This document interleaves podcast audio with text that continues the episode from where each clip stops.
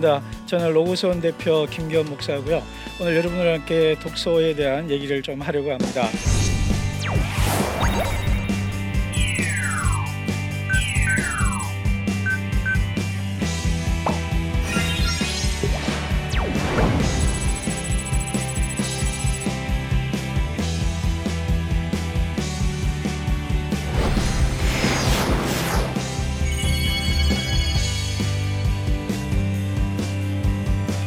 얘기를 좀 하려고 해요.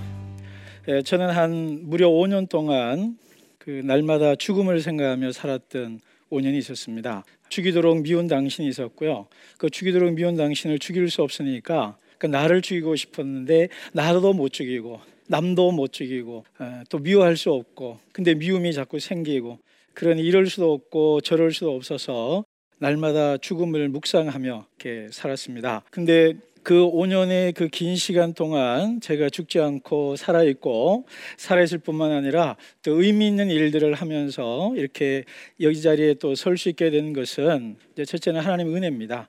에, 저를 수렁에서 건져 주셨던 하나님의 놀라운 은혜였고요. 그리고 두 번째는 가족의 지지였습니다. 에, 아내와 아이가 없었다면 저는 견디기 어려웠을 거예요. 어, 저를 무조건적으로 지지해주는, 응원해주는 그런 공동체가 어, 관계가 있으니까 제가 견딜 수가 있었어요. 그리고 세 번째는 책입니다. 아, 제가 여기서 말하는 책은 성경과 일반 책을 말하는데 오늘은 책에 대한 얘기를 좀 하려고 합니다. 그 책이 있었기 때문에 제가 살 수 있었고 책을 읽어서 살았고 살아서 책을 쓰는 사람이 되었고 책 읽으라고 얘기하는 책 전도사가 된 것입니다. 근데 이 책은 제게 한 네 가지 정도의 의미가 있어요. 첫째는 쉼이었습니다. 제가 아까 얘기했죠. 어, 주야로 제가 미워하는 원수를 묵상하며 살았습니다. 그러다 보면은 제 마음속에 이루 말할 수 없는 미움과 증오와 분노가 제 안에서 막 생겨납니다. 근데 그것이요 미워해 보신 분들은 알겠지만 잘 안 끊어져요. 에, 다른 거는 빨리 끊어지는데 미워하는 거는요 오래 갑니다. 에, 그렇게 재미가 있어요. 오래 갑니다. 그러다 보면은 몇 시간을 미워합니다. 그러고 나면은 누가 제일 힘드냐면 제가 제일 힘들어요. 왜냐하면 미워하게 되면은 마음속에 분기, 악기가 악한 독한 기운이 나와요. 그것이 나를 아프게 합니다. 그러니까 자꾸 나쁜 생각을 하면 할수록 누가 힘드냐면 내 자신이 제일 먼저 힘들어요. 근데 책을 읽는 순간에는 이제 딴 생각을 할 수가 있는 거예요. 그 내가 미워하는 사람 또 내가 힘들게 하는 어떤 사건과 사람을 묵상하지 않고 책이라는 것을 볼 때에 내 마음속에 미움을 잠시 그칠 수 있는 휴지기를 갖게 되는 거죠. 그래서 어, 독서라는 것은 책이라는 것은 우리 제게 쉼의 의미가 있습니다. 그리고 두 번째는 뭐냐면 힘이었어요. 사실은 외적인 고난이나 관계에서 오는 시련이 생기면 육체적으로도 힘들지만 정신적으로 공허해지거든요. 그리고 무력해집니다. 자책감이 많이 생기고 그럴 때 책을 읽었기 때문에 제가 견딜 수 있는 힘을 얻게 된 거죠. 여러분 제가 견딜 수 있는 힘이라고 그랬습니다. 이길 수 있는 힘은 아니에요. 그러나 어쨌든 버틸 수 있는 힘이 생기는 겁니다. 여러분 책 한 권 쓸 때 대개 한 1년 정도 걸리거든요. 또는 책 한 권에 한 사람 인생 전부가 농축되어 있거든요.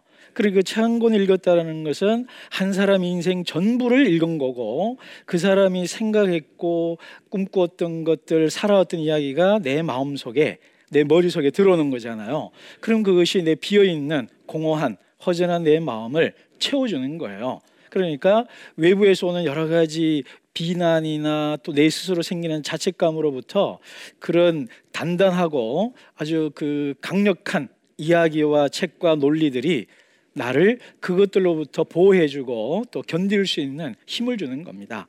그리고 세 번째는 첫째는 힘을 주었고요. 두 번째는 힘이 되어줬고요. 세 번째는 눈이 되어줬습니다. 이 눈이라는 게 뭐냐면요. 저 자신을 해석할 수 있게 됐어요. 내가 왜 이렇게 힘들지? 내가 뭐가 문제지? 저 사람에는 어, 왜 그러지? 그리고 내가 앞으로 어떻게 될 거지? 이런 어떤 내 인생을 이야기로 본다라면 내가 어디에 와 있고 어떻게 있고 어떻게 어디로 갈 것인지에 대한 이 눈을 보게 되는 거예요. 여러분이 책이라는 것은 예를 들면 제가 쓴 책이지만 출력돼 있는 순간 낯선 것이 되잖아요. 제 3자가 됩니다. 그러면 그걸 통해서 나를 보게 되는 거예요. 그래서 책을 통해서 나를 보게 되는 겁니다. 그래서 좋은 책은 나를 읽을 수가 있어요. 좋은 책은 그래서 책을 읽다가 보니까 나를 읽고 이해할 수 있는 눈을 갖게 된 겁니다. 그래서 책은 제게 예, 눈이었다. 내 눈을 열어줬고 내가 볼 수 있게 해줬고 내 자신을 해석할 수 있는 안목을 틔워줬다는 겁니다. 그리고 네 번째는 길입니다. 길은 뭐냐면 어, 그 이전과 다른 삶을 걷게 해줬어요. 그 전에는 그냥 교회에서 목회하는 목사로서의 제 삶을 꿈꿨는데 5년의 고난 속에서 하던 책을 무지하게 읽었고 책을 읽다 보니까 책을 쓰게 됐고 책을 쓰다 보니 전혀 다른 삶을 누구도 가지 않았던 남들 가지 않았던 예상치 않았던 저만의 길을 저 안에 있는 고유한 은사들을 발견하고 저의 길을 가게 된 거죠. 지금은 어, 목회하지만 자비랑 사역자로서 전업 작가로 책 쓰고 강의하고 또 다른 사람 책 쓰는 걸 도와주는 또 전혀 새로운 길을 가게 된 거죠. 그래서 기독교 안에 어, 지성 사역, 문화 사역, 인문학 운동을 하는 새로운 길을 가게 된 거죠. 그래서 이 어, 죽음으로 날마다 가고 있던 저를 수답시키고 길을 돌아서게 해서 어, 생명의 길로 가게 해준 것이 바로 책이었습니다. 그래서 오늘 강의 제목이 뭐죠? 살려면 읽어라. 에, 살기 위해서는 읽어야 된다라는 거죠. 근데 왜 책을 읽어야 되냐면요. 책을 읽지 않으면 다른 걸 읽게 돼 있습니다. 우리는요 보는 것을 따라서 담게 돼 있고 생각이 돼 있거든요. 홈쇼핑을 주야로 묵상하게 되면은 갖고 싶은 욕심이 끊임없이 생겨납니다. 그리고 왜 나는 저거 없을까? 저 사람 왜 있을까? 비교 의식에 사로잡히게 되겠죠. 그러나 성경을 읽고 좋은 책을 읽으면 보는 것이 나기 때문에 보는 것이 내 생각이 되고 내 눈을 열어주기 때문에 우리들의 삶이 업그레이드가 되는 겁니다. 그래서 제가 책을 읽어서 살아났기 때문에 좀 제목을 강하게 잡은 거예요. 살려면 읽어라. 그리고 부제로 또 하나 더 말하면 살리려면 읽어라. 예, 남을 돕기 위해서 우리가 읽어야 된다는 겁니다. 자, 일단 제 얘기로 왜 독서를 해야 되느냐는 저의 스토리로 얘기를 드렸고요. 어, 또 책 읽어야 되는 이유에 대해서 또 한 가지 좀 더 얘기를 하겠습니다. 바로 변화되기 위해서입니다. 책을 읽는다는 것은요, 변화되기 이전에 먼저 지식과 정보를 얻는 게 중요합니다.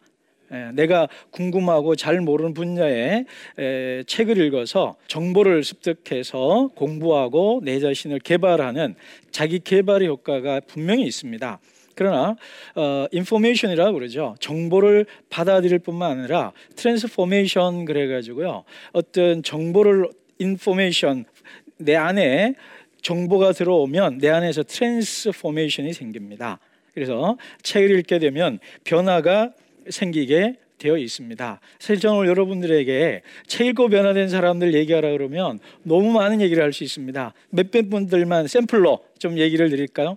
오프라 윈프리라고 여러분 아실 겁니다. 그죠? 근데 오프라 윈프리가 늘 하는 얘기가 있습니다. 내 인생을 바꾼 건 두 가지다 그래요. 첫째는 신앙이고 두 번째는 독서다 그래요. 오프라 윈프리의 그 전기들을 쭉 읽어보면 정말 힘든 삶을 살았습니다. 그 자기의 힘든 삶을 쭉 얘기를 하는데 대략 아홉 가지예요. 첫째, 흑인이고 여자고 뚱뚱하고 못생기고 가난하고 대학 못 나왔고 초등학교 때 성폭행 당했고 중고등학교 때 미혼 모였고 마약까지 했고 더 이상 희망이 없고 삶의 출구가 없는 그런 여성이었습니다. 그런 그가 오늘날 미국에서 또 전 세계적으로 많은 영향력과 또 선한 일을 할 수 있었던 그 동력이 뭐냐면 그는 끊임없이 두 가지를 얘기해요. 신앙과 독서라고요. 예, 그책 읽기가 그의 삶을 바꾼 겁니다. 자, 그럼 또 한 명의 이번에도 흑인 남자 얘기를 한번 좀 할까요? 벤 카슨이라고요. 존스 홉킨스대 신경외과 의사인데 이분은 초등학교 5학년 때 일입니다. 부모님이 어머님이 이 벤카슨을 불러놓고 너무 공부도 안 하고 가난한 흑인 학생이 학교에서 놀림받고 성격도 나쁘니까 기도하고 기도하고 두 가지 제안을 합니다. 일주일에 TV 두 프로그램만 보고 일주일에 책을 무조건 두 권 읽어라. 근데 이 말이 요즘 애들 말로 포스가 느껴졌나 봐요. 예, 그래갖고 벤카슨이 도서관에 갔습니다. 도서관에 갔는데 지리도 모르는 거예요. 어떻게 책을 빌려야 될지도 모르고. 그래서 어리버리 하고 있으니까 사스 스님이 불러서 왜 왔니? 물었습니다. 그래서 여차여차해서 왔습니다. 그랬더니 그러면 이 책 읽어봐라고 줬는데 하필이면 그게 과학책이었고요. 그게 너무 재밌은 거예요. 그래서 반, 대출해서 재밌으니까 읽고 반납하고 반납 대출을 계속 하기 시작한 겁니다. 에, 그러던 날 에, 우리로는 영어 시간, 걔네들로는 국어 시간에 단어 맞추기 대회를 하는데 아무도 못 맞추는 거예요. 근데 자기는 알겠는 거예요. 어 근데 나 같은 꼴찌가 아는 알면은 다른 애들은 아는데도 말 안 할 거야. 그런 적이 한 번 있은 거예요. 그리고 며칠 후에 과학 선생님이 돌을 하나 들고 왔는데 이 돌이 뭐냐라고 묻는 순간 자기도 모르게 손을 번쩍 든 겁니다. 그래서 선생님이 맞추, 물었더니 맞춘 겁니다.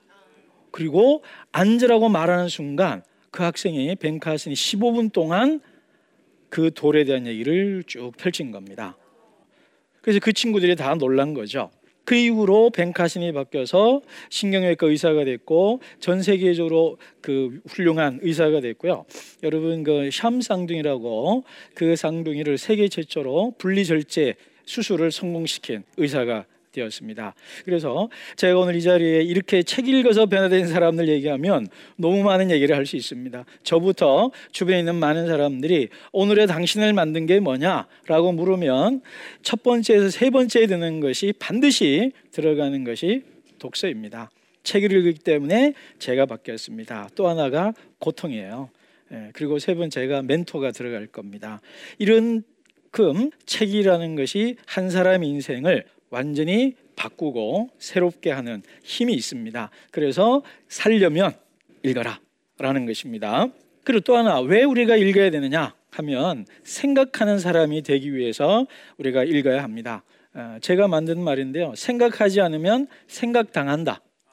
우리가 기독교인의 가치관과 세계관으로 생각하지 않으면 비기독교적인 생각이 내 생각을 좌우하는 겁니다. 그러면 또 하나 이런 질문을 할수 있습니다. 모르는 거에 대해서 생각해봐라, 말해보라 그러면 아무도 말할 거리가 없어서 생각할 거리가 없어서 생각할 수가 없습니다. 책은 마치 마중물과 같습니다. 옛날 이 펌프질 할 때 마중물을 부어서 지하수물을 끌어올리듯이 책이라는 것이 내 머리와 내 마음에 내 눈을 통해서 들어올 때 내 영혼과 내 생각과 내 존재와 스파크가 일어납니다. 부딪혀요. 그러면 내 안에 잠재되어 있던 새로운 신선한 물들이 올라오는 겁니다. 그래서 책이라는 것이 바로 우리를 생각하는 힘을 길러주는 데 탁월합니다. 제가 예를 하나 좀 들어보겠습니다. 희망의 인문학이라는 유명한 책이 있습니다. 이 책은 노숙자들과 인문학을 한 이야기들이 쓰여져 있습니다. 그 저자인 올 쇼리스가 유명한 미국의 신문 편집자입니다. 한 번은 여성들만 있는 교도소에 자원봉사를 하러 갔습니다. 그래서 한 30대 중반인 여성하고 얘기를 했어요. 그러다가 무심결에 이런 말을 듣습니다. 우리 어머니도 여기 왔다 갔고 나도 여기 있고 우리 딸도 언젠가 여기 들어올 거다 그러는 거예요. 너무 어이없고 황당하고 기가 막혀서 얼소리스가 물었습니다. 그럼 어떻게 하면 되겠느냐? 했더니 이 흑인 여성이 이렇게 대답을 합니다.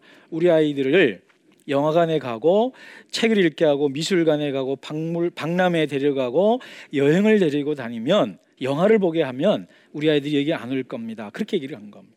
그래서 얼 쇼리스가 그날 나와서 동사무소에 갔습니다. 클레멘트라는 마을 동사무소에 가서 노숙자들을 추천을 받아서 인문학 책을 읽기 시작한 겁니다. 뭐 호메로스의 오디세이아나 일리아드, 세익스피어 뭐 이런 책을 읽기 시작한 겁니다. 노숙자들이 읽어요.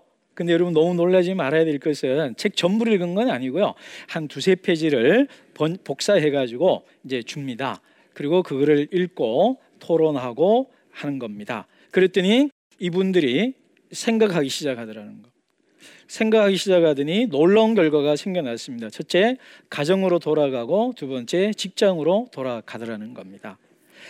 책을 읽으니까 생각하게 되고 생각하게 되니까 자신의 삶이 회복되고 바뀌더라는 것입니다. 그래서 어, 생각하는 능력을 길러줘야만 우리들의 삶이 참답게 살 수 있고 살아도 잘 살 수가 있는 겁니다. 그래서 살려면 읽어라. 에, 살려면 읽어라.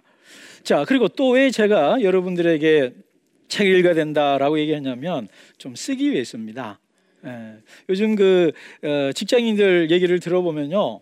제게 그런 얘기를 해요. 직장인 생활에 사람에 따라 다른데 50%에서 70%는 글쓰기라 그래요. 그래서 승진하려면 글을 잘 써야 된다는 거예요. 프리젠테이션을 잘해야 된다고 그럽니다. 게다가 요즘은 뭐 SNS나 뭐 블로그나 카페 이런 것이 활성화되어 있어서 글로 자기를 표현하는 것이 어, 대세가 되었기 때문에 글 잘 쓰는 사람이 정말 멋있어 보입니다. 인기가 있고요. 그리고 제가 아는 후배 목사님이 저에게 이런 얘기를 해요. 목사님, 목회가 글 쓰는 직업인 줄 알았다면 저는 신학교 가는 것을 처음부터 심각하게 고민했을 텐데 이어서 그걸 미리 고민하지 않고 와서 너무너무 후회를 많이 하고 있고 고생하고 있습니다. 그런 얘기를 합니다. 예, 목회 사역이라는 것이 사람을 사랑하는 일이긴 하지만 결과적으로 드러나는 것은 말과 글로 사랑하고 섬기는 거거든요. 그렇기 때문에 직장인이든 목회자이든 또 일반인이든 특별히 우리 청소년 자라나는 청소년들도 책을 읽고 글 쓰는 것이 입시와 또 자기 자신을 훈련하고 개발하고 미래를 준비하는데 너무너무 중요한 시대를 우리가 살고 있습니다. 그런데 어떻게 하면 우리가 글을 잘 쓸 수 있을까? 왜 글 쓰는 것이 이렇게 중요할까? 어, 제가 영화 얘기 하나 하겠습니다. Freedom Writers라는 영화가 있습니다. 여러분 나중에 꼭 한번 보시면 좋겠습니다. 그 영화를 보면 18살 생일이 되는 것이 꿈인 흑인, Mexican, Asian, 백인 이 아이들이 등장합니다. 왜 18살 생일이 맞이하는 게 꿈일까요? 그날 뭐 특별한 좋은 이벤트가 있어서가 아니고요. 그때까지 살 가능성이 없는 아이들입니다.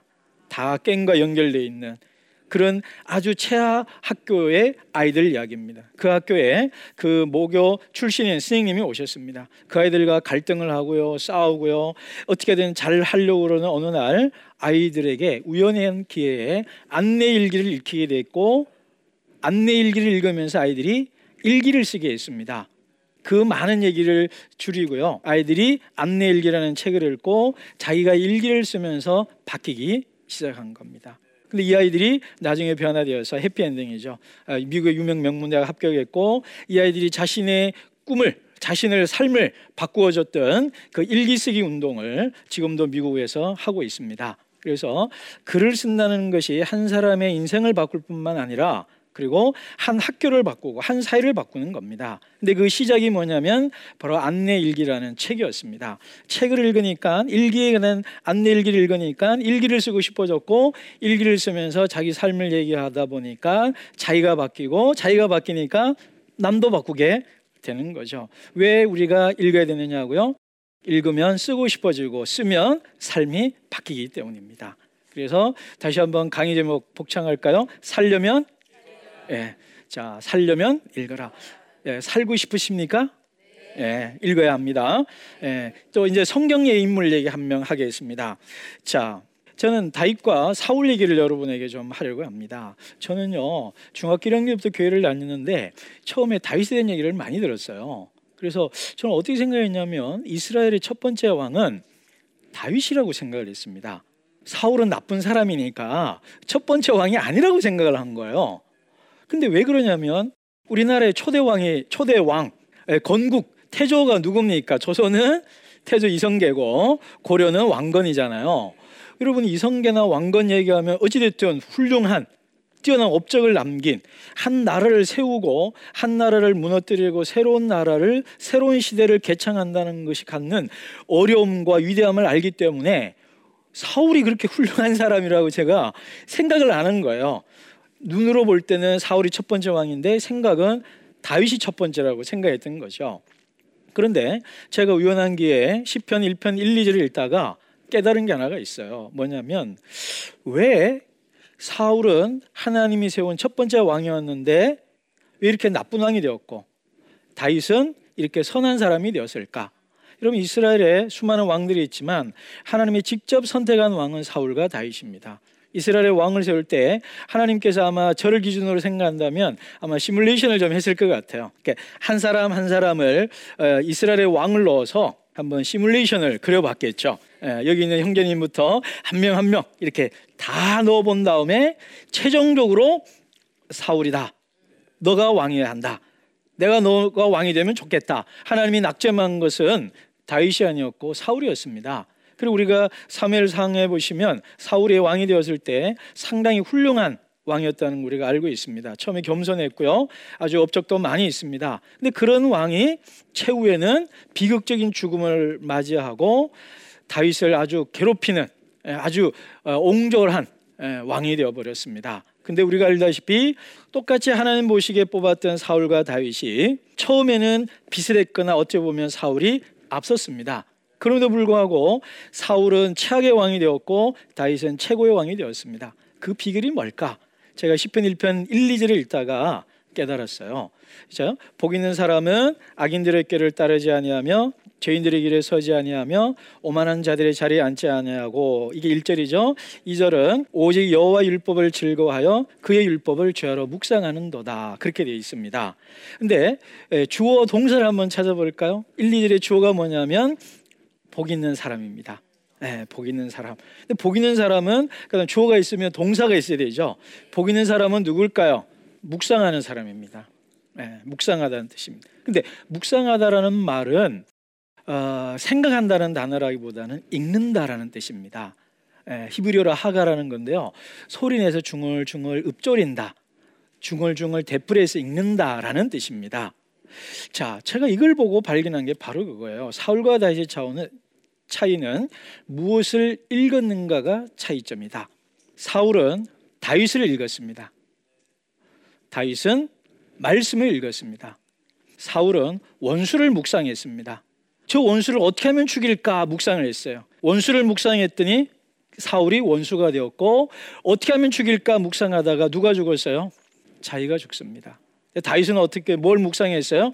하나님을 묵상했어요.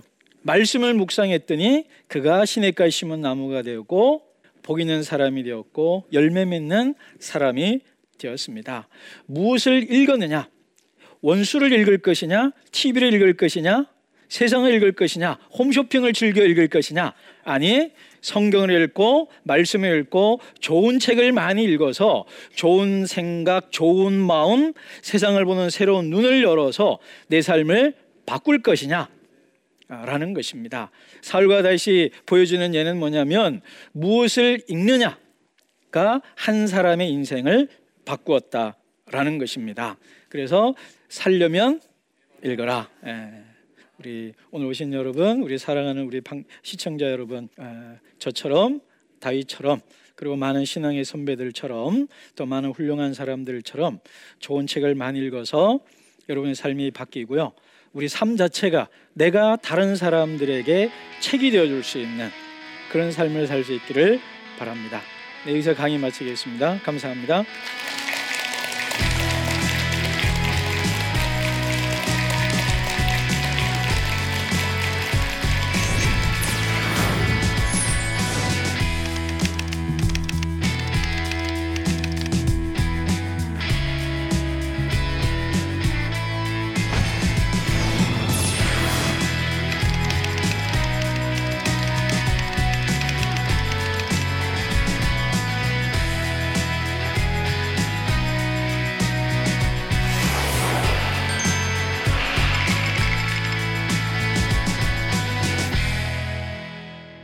네, 오늘 강의 들으면서 혹시 또 더 듣고 싶거나 또 궁금한 거 있으면 질문을 좀 받으면 좋겠거든요. 질문해 주시죠.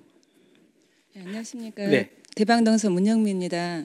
저희 아들은 허영만 씨의 식객 만화책하고 음. 또 고영 씨 삼국지하고 음. 열국지 중국 역사하는 걸 좋아하고요. 오.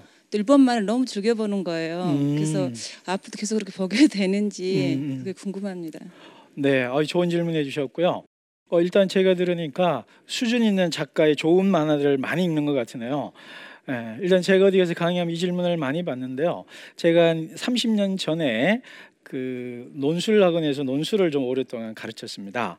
그때 학생 한 명이 국어를 꽤 잘하고요. 글은 제일 잘 써요. 영어 수학은 조금 중간 정도입니다. 그래서 한번 불러서 너 글 잘 쓴다 칭찬해 줬어요. 그랬더니 이거 너무 좋아합니다.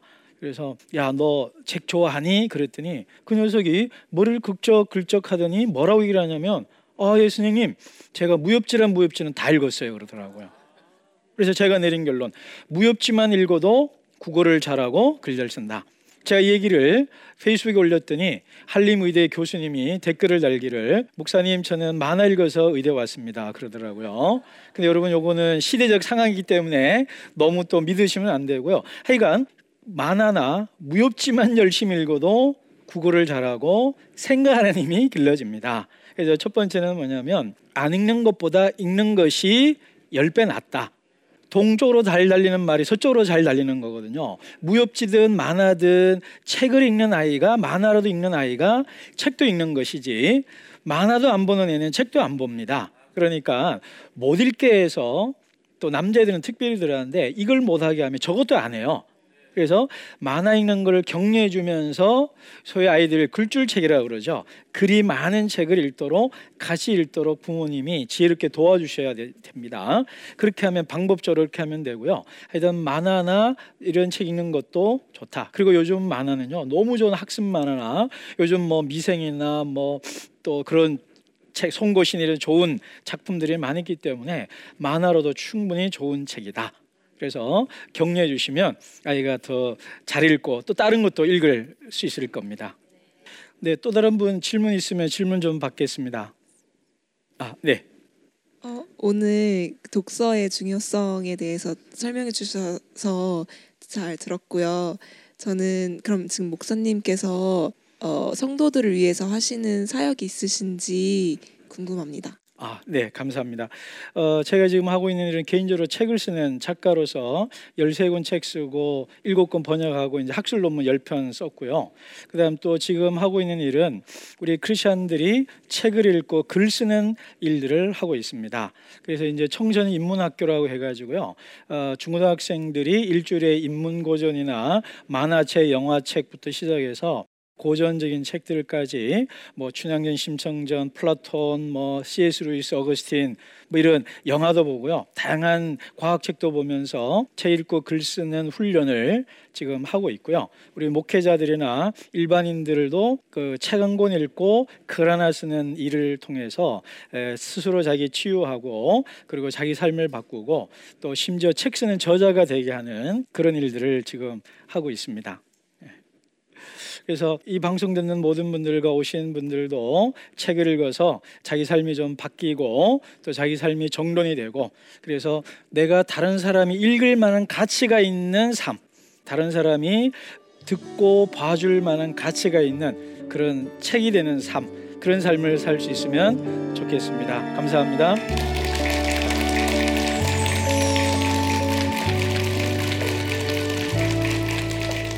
보이지 않는 하나님과를 얘기를 글로 써보면 하나님과의 관계가 글로 구체적으로 나타날 수가 있는 겁니다. 그 대표적인 게 뭐냐면 기도문입니다.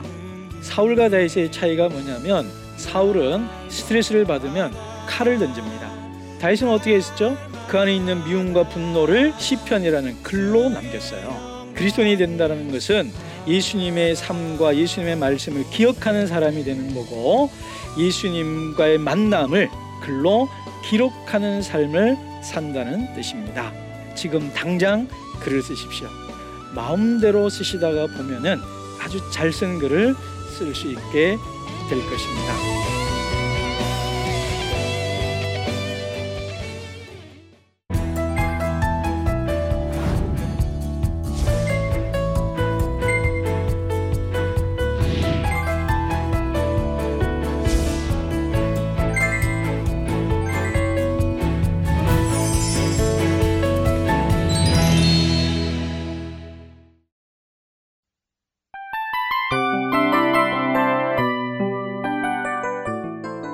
프로그램은 청취자 여러분의 소중한 후원으로 제작됩니다.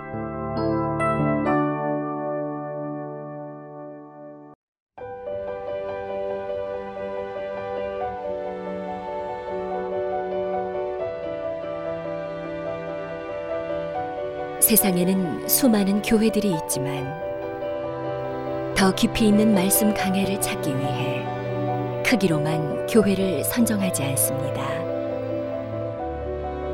보다 좋은 영적 콘텐츠를 더 많이 나누기 위해 방송비를 받지 않습니다. 1년 365일 복음만 전하고 싶어서 우리는 광고를 하지 않습니다. 온누리의 복음을 땅끝까지 CGN TV와 함께 땅끝 선교사가 되주세요.